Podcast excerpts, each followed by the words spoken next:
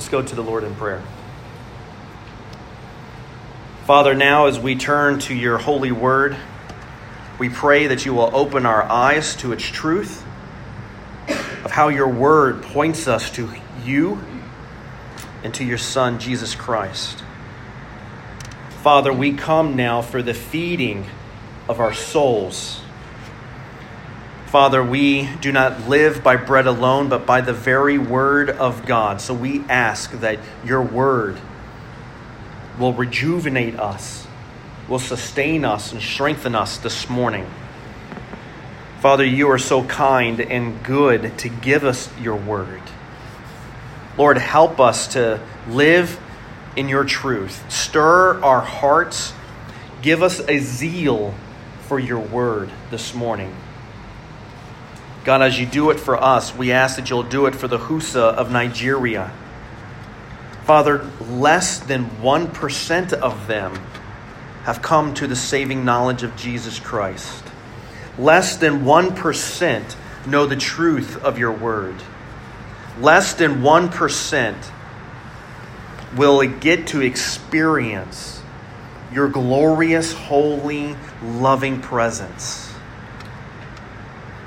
Father, that means most of the Hausa in Nigeria are already standing in judgment. Father, I pray in your kindness, in your mercy, that you will save more of the Hausa. Father, may it be that missionaries from maybe this church, young men and women, will go to the Hausa and declare the good news of Jesus Christ and that you will save more of that precious people. God, we do pray that you'll raise up men among the Hausa godly men who will preach your word, who will share the good news with their own people, and that you'll establish new fellowships, new local bodies who will minister to their own. Father, we pray that the Hausa will be counted among the righteous, that your word will go to the four corners of the earth and will include these people, God. Father, we pray that for the believers in southern Nigeria, that the gospel will resonate in a more real, practical way. That they will not include uh, traditionalism or worship of ancestors or anything else that adds to the gospel and thus waters it down. May they hear the clear, unadulterated gospel of Jesus Christ and hold on to that, God, we pray. God, that's our prayer for this new church plant coming in September. We thank you that you have given Pillar DC a way forward. We thank you for McLean Bible Church's campus on Main Avenue coming together with Pillar, and that they together will be a new fellowship, strengthened by one another according to your word, standing on your word. May your word be a lamp to them as they go forward and may they be a light to the communities there in Washington, D.C. Lord, we thank you for Jared Huntley coming to lead this church plant. We pray that you will provide the finances that he and his family need, that you will strengthen him to your service, that you will guard his heart, that you will help him, Father God, to prepare for what's to come. Father, may his wife and his children be prepared. Father, I thank you for New City Network who has come alongside them and help them in this preparation. But Father, most of all, we ask for your grace with the Huntleys. Lord, we thank you for the faithful service of the Rulocks, those who have been there with the Main Avenue campus, who have served your people faithfully. Lord, we pray that you will give them a way forward, God that they will live in the joy of their salvation and they will continue to serve you. Lord, we thank you for being a part of the Guthrie's ministry in Australia. We thank you for them serving Wycliffe Bible translators and helping to translate the Aboriginal languages in the language of Timor Leste in Indonesia, Father. Lord, we pray that you'll be with Chris and Megan and their children as they have forsaken all that was once familiar and they have established a new life, a new home far away to the glory of your great name. Father, may they remain faithful and steadfast. May you strengthen them in those days when it seems all is for naught. Father, when they don't have the strength to take another step, may you help them, Father, to remain faithful. Lord, we ask now that you will be with us, be with the other fellowships in our community. Lord, we pray for other gospel centered churches in our area. We thank you for Covenant Community Church. We thank you for Foundation and North Stafford and Stafford Baptist. Lord, like minded churches who are seeking the lost, who are strengthening your people through the right preaching of your word. Lord, do a miraculous work among all of us this morning, we pray. It's in your Son's name. Amen.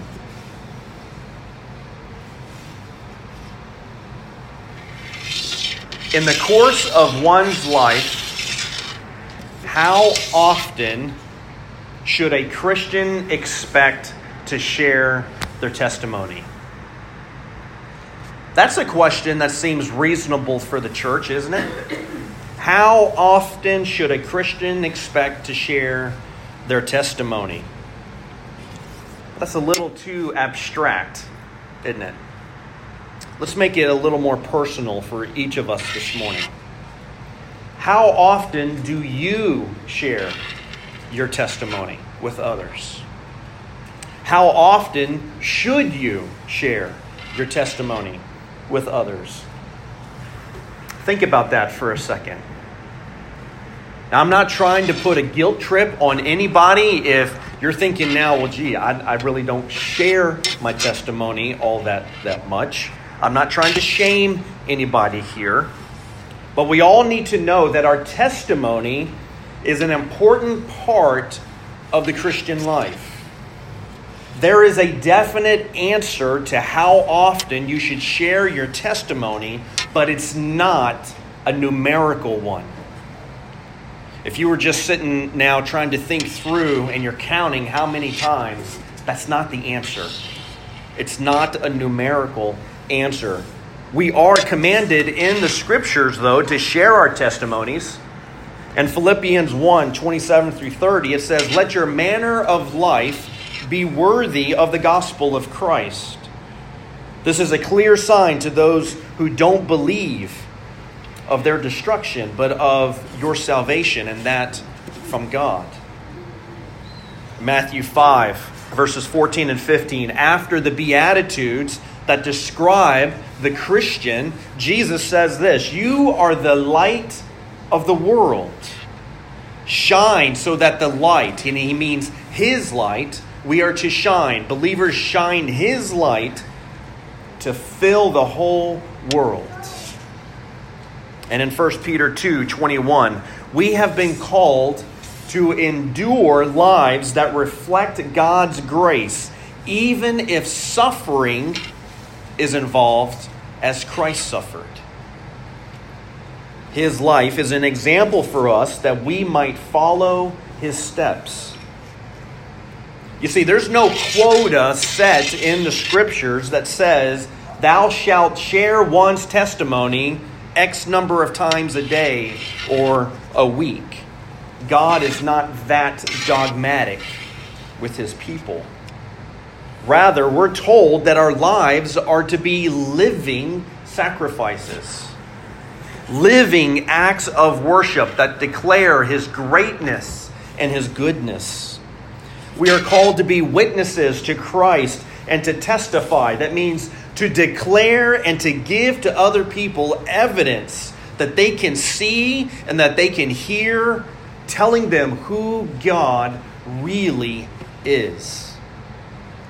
God tells us to always be ready to give a defense for what we believe and why we believe it.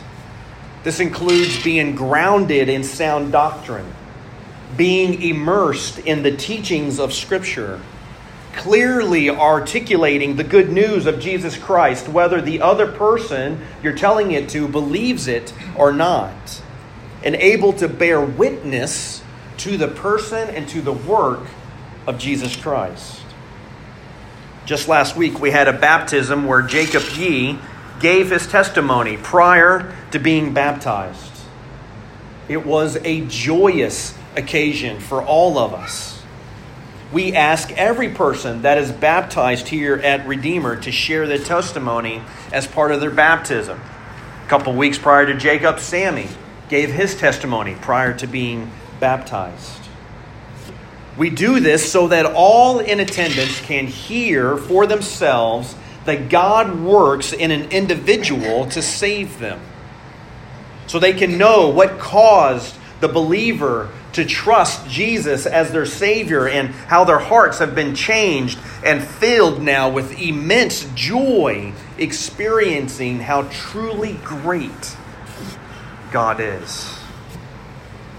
For this reason, a person's testimony is for more than church ceremonies and fulfilling commands given by Christ. They are to be part of our daily lives. Each day is to be marked with clear and explicit ex- ex- explanations of the gospel.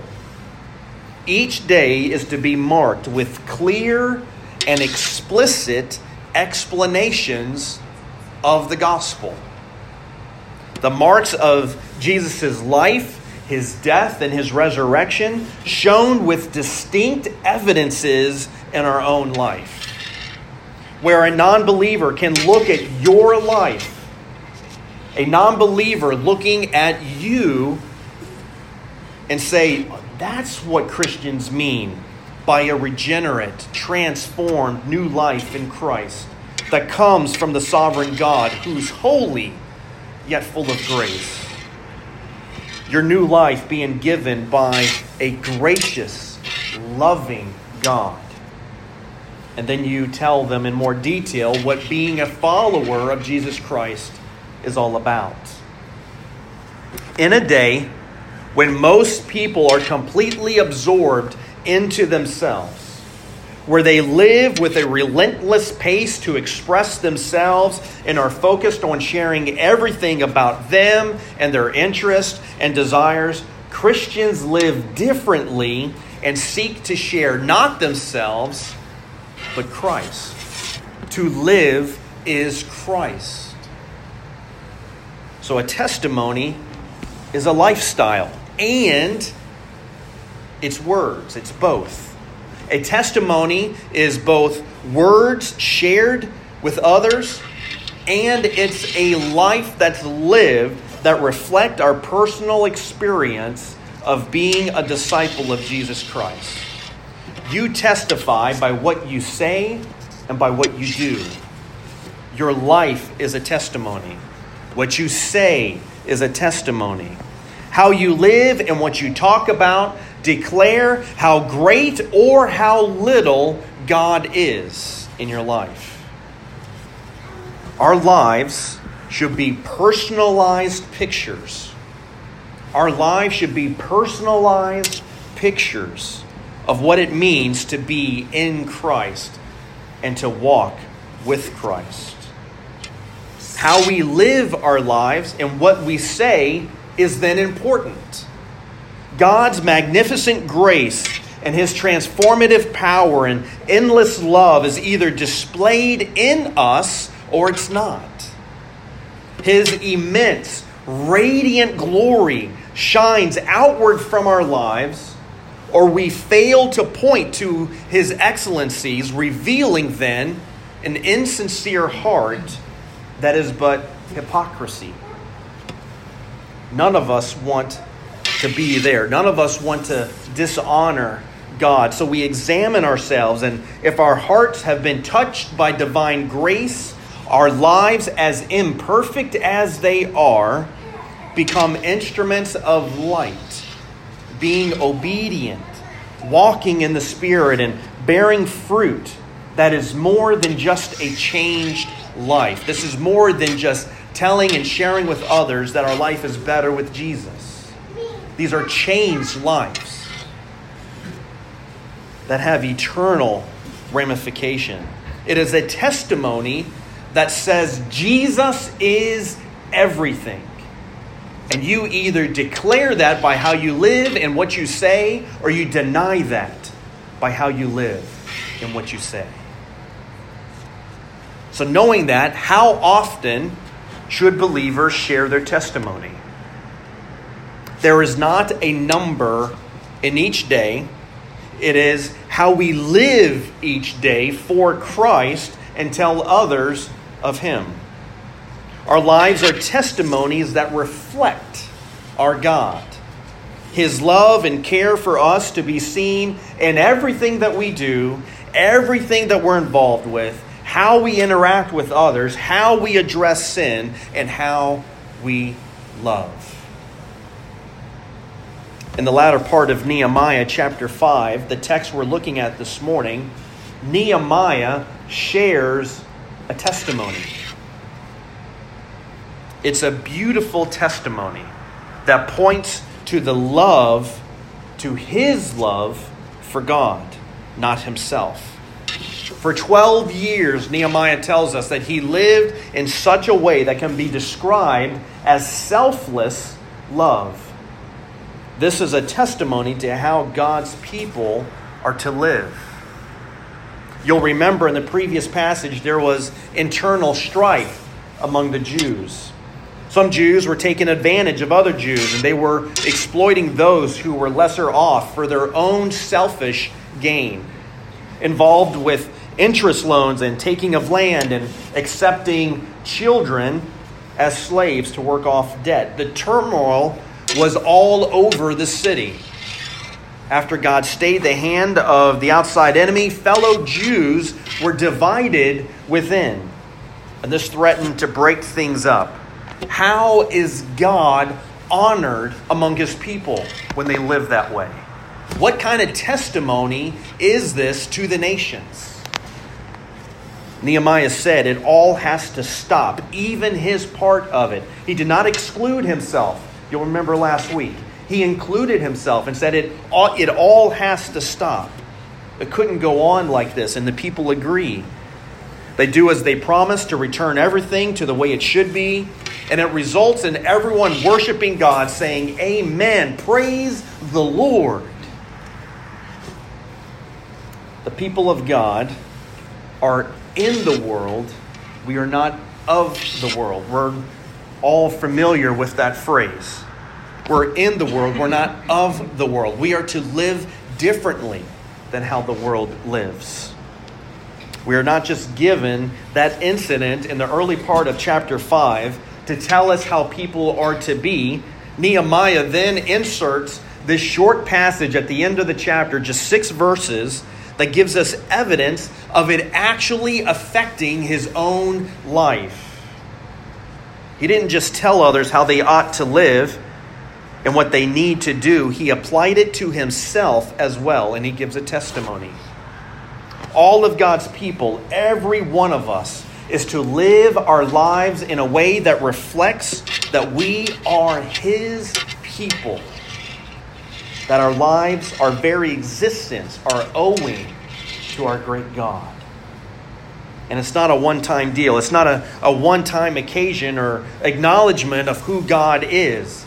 It's how we are to live as His people day in and day out. God is to be represented in the daily expression of our lives. There's a reason why Nehemiah tells us for 12 years he did this. This is what a testimony is for. That God will be seen in our lives and honored for it.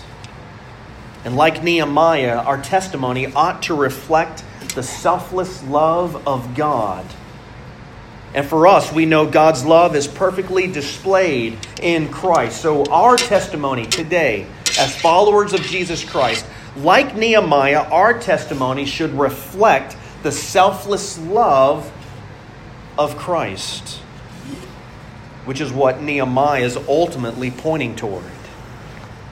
Nehemiah's selfless love is shown in four examples, if you'll look with me. First, in verse 14, he, he tells us neither I nor my brothers ate the food allowance of the governor. Now you'll remember, Nehemiah was appointed governor by King Artaxerxes. The Persian king appointed a Jew to go back to Judah, to the city of Jerusalem, as governor, which means he had all the authority, all the power, all the means given to him that the Persian king authorized. He had power, he had standing, he had rights. But he did not make use of his allowance for 12 years. Why? He had the right to collect taxes not only for King Artaxerxes, but also for his own governorship. He had a right as governor to do that. But Nehemiah refused to take privileges that would cause more burden on the people. He cared about them. He was already asking them to work on the wall and to take time away from their fields. He did not want to make things worse on them. He chose not to raise a tax for his food allowance, although he could rightly do that. It was his right, but he denied himself for the sake of the people. Another example is what he says in the next verse, in verse 15. I did not lord heavy burdens on the people. Other governors had. Others who had the right, they, they didn't do it illegally. They had the right to put this tax burden on the people, and they obviously did. They wanted an extravagant life as governor. They thought a governor should live in a certain way, do certain things, but not Nehemiah. He saw things differently. Former governors had levied a heavy tax of 40 shekels of silver, which became a heavy burden for the people. He didn't send out his servants to collect taxes like others had. They instead focused on the mission God gave them of building that wall. That's why he says in verse 16, which is the third example, he persevered in the work on the wall, and they acquired no land. That's important to know. That means he didn't take property from the people. And all his servants worked for one purpose of building the wall. Some politicians use their position to gain wealth. We can just look at our own politicians and know that that example, that, that kind of thinking in a politician continues today, but not for Nehemiah. His love for God and his people drove him to roll up his sleeves and work alongside the people. He was in it not for personal gain. He considered God and his plans more important. And he sacrificed personally so that God's people would enjoy fulfilling his plan. That leads to the fourth example of Nehemiah's selfless love. In verses 17 and 18, he paid for 150 men who ate at his table on a regular basis. Imagine if you had 150 people at your table on a regular basis. It'd get expensive, wouldn't it? Now, as governor of Judah, he would have it would have been customary for him to entertain guests. Having 150 people at your dinner table would have been normal for the governor. He would have them come and eat with him at his table. But everyone who came and ate at his table were able to fill their stomachs at Nehemiah's expense. He used his own funds. Remember, Nehemiah is very much aware that God's good hand is upon him. Nehemiah is generous with the people because he has received God's grace in his life. It cost Nehemiah personally to feed these 150 men. It's believed these men could have been heads of families and they were officials, they were nobles, and he had others, even more than that, coming from the other countries on a regular visit. But he still didn't take food allowance he could have as governor. Every day, he tells us, prepared at his expense was an ox, six of the best sheep, lots of birds, and every 10 days, all kinds of drink in abundance. All of this cost Nehemiah. But he makes it clear at the verse of 18 that having the people supply this would have been too much for them. All of this came out of his own pocket. Now, reasons for Nehemiah's selfless love is, is quite clear. God's grace was upon him. He knew that God had him, that God was guiding him, protecting him, that God has, had already provided, and God is trustworthy and he would provide for him. So Nehemiah was generous with the people because God was generous with him. And in verse 15, that generosity results in the fear of God. I touched on this last week. The fear of God is knowing what God can do in His infinite power and knowing what He should do to Him in His sin. And I said this also last week. Knowing this and then receiving God's grace causes God's people to walk in fear of Him and obey Him and be thankful for His love and His mercy. This causes us to make a stand for what He says and to live in His love and then share His grace and mercy with others. God is faithful with His covenant. He's always keeping His word. And Nehemiah knows this. God could have left those Jews as exiles. Even being in exile was merciful. God could have destroyed them completely. God could have judged them and left them alone, but he didn't. Nehemiah treasures this. Nehemiah treasures God's word. It's dependable and it's lasting, and so he keeps it in his heart. God gave them grace, and Nehemiah is personally aware of, this, and he lives in light of it. He lives his life because God is gracious, and so he lives his life before this gracious God every day. The fear of God drives him to live in the grace of God, and he submits and he follows him. Nehemiah knows what God could do. Instead of regathering his people, he could be doing other things. He could have chosen another people, another route to fulfill his plan. But instead, he is regathering his people. God is rebuilding the city. God is giving that protection that they need and he's allowing them to participate in his work in the rebuilding of the walls. You see, God had allowed the city to be destroyed once before, and it's only by his grace that the people are rebuilding it and rebuilding their lives. How generous God is. This is what Nehemiah is talking about when he says he didn't lord it over the people. God had not treated Nehemiah or the Jews that way, so he definitely wasn't going to do that either. He was going to honor God and treat them as God had cared for him. Nehemiah gives another reason for his generosity in verse 19. He says, For the good of the people, not only was he living in fear of the Lord, having God first in mind, this drove him, living in fear of the Lord, then drove him to consider the well being of the people. It wasn't just Nehemiah standing before God and him considering himself and saying, Thank you, God, for your grace. I'm going to live accordingly. So he has these blinders on and he walks his life this way. That's not what God's grace does in a person's life.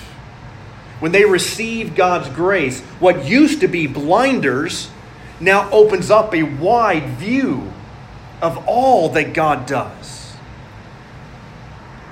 Do you see the testimony of Nehemiah this morning?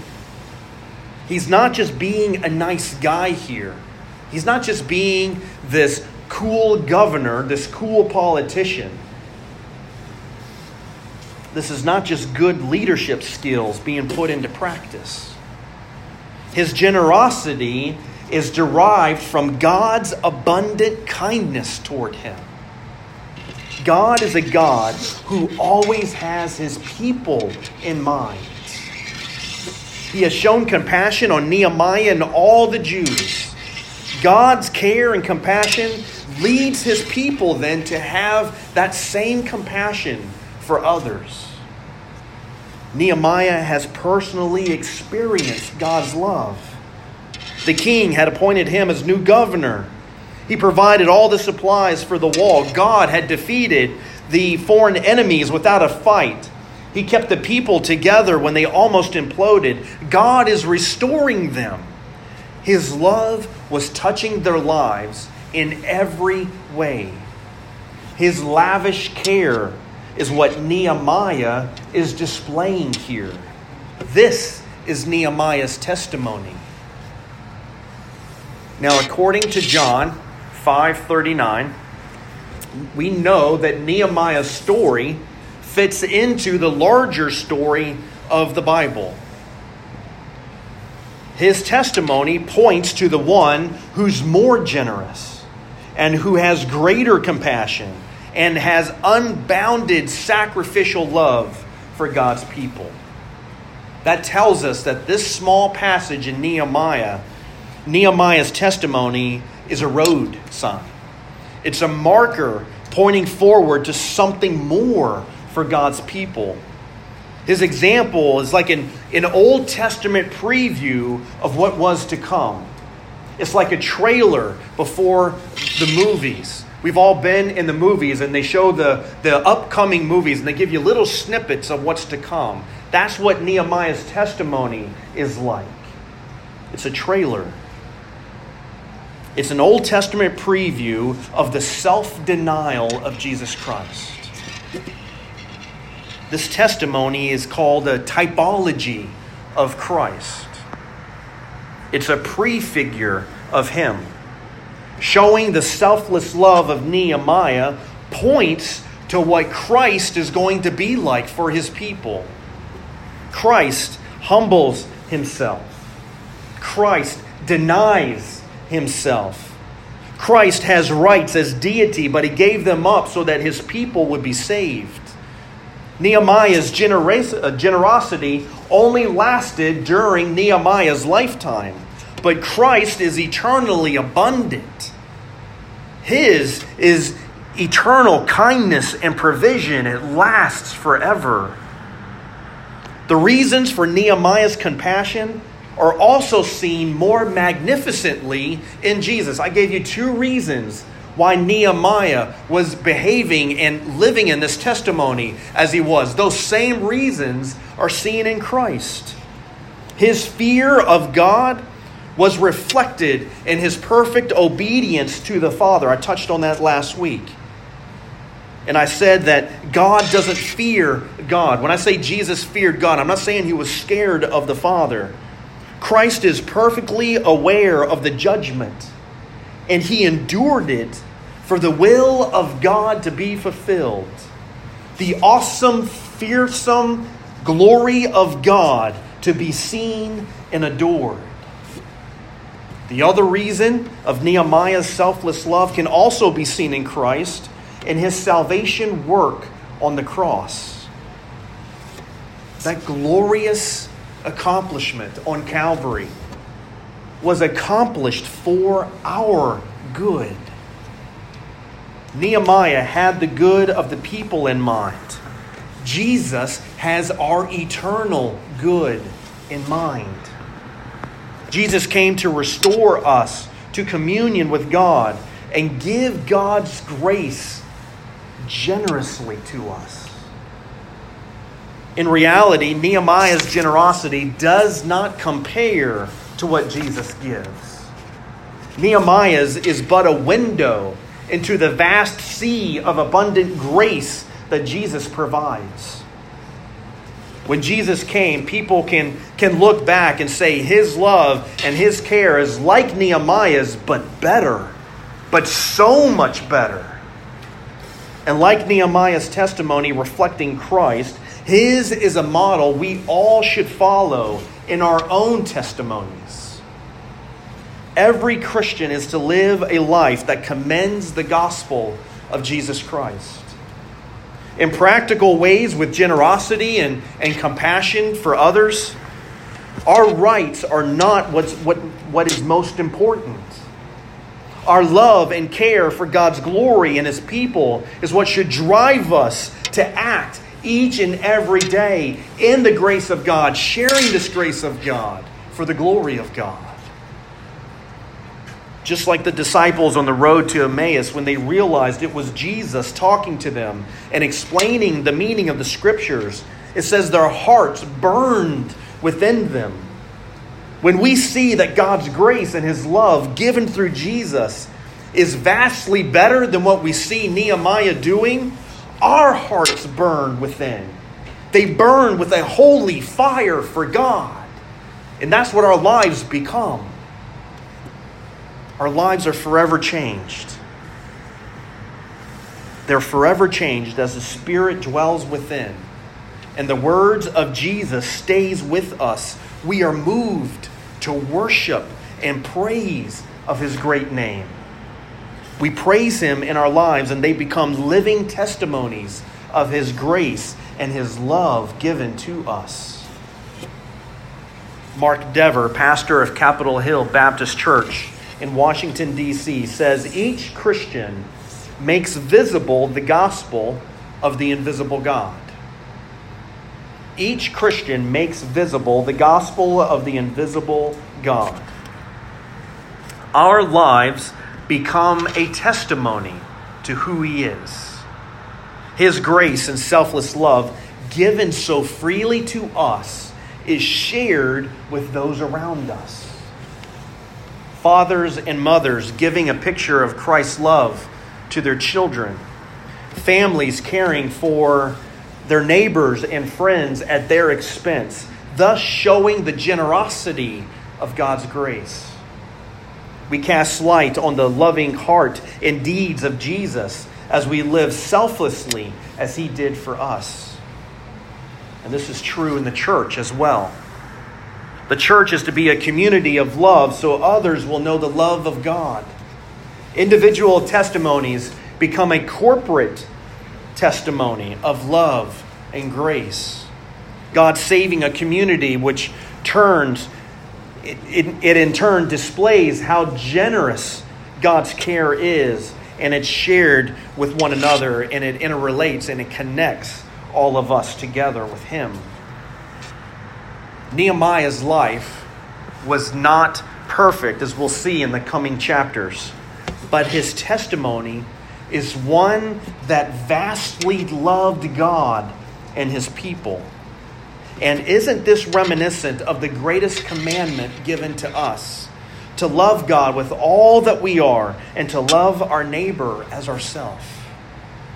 May our testimonies reflect this, not like Nehemiah. I'm not here to tell you to live like Nehemiah. That, that would be an insult to God's word.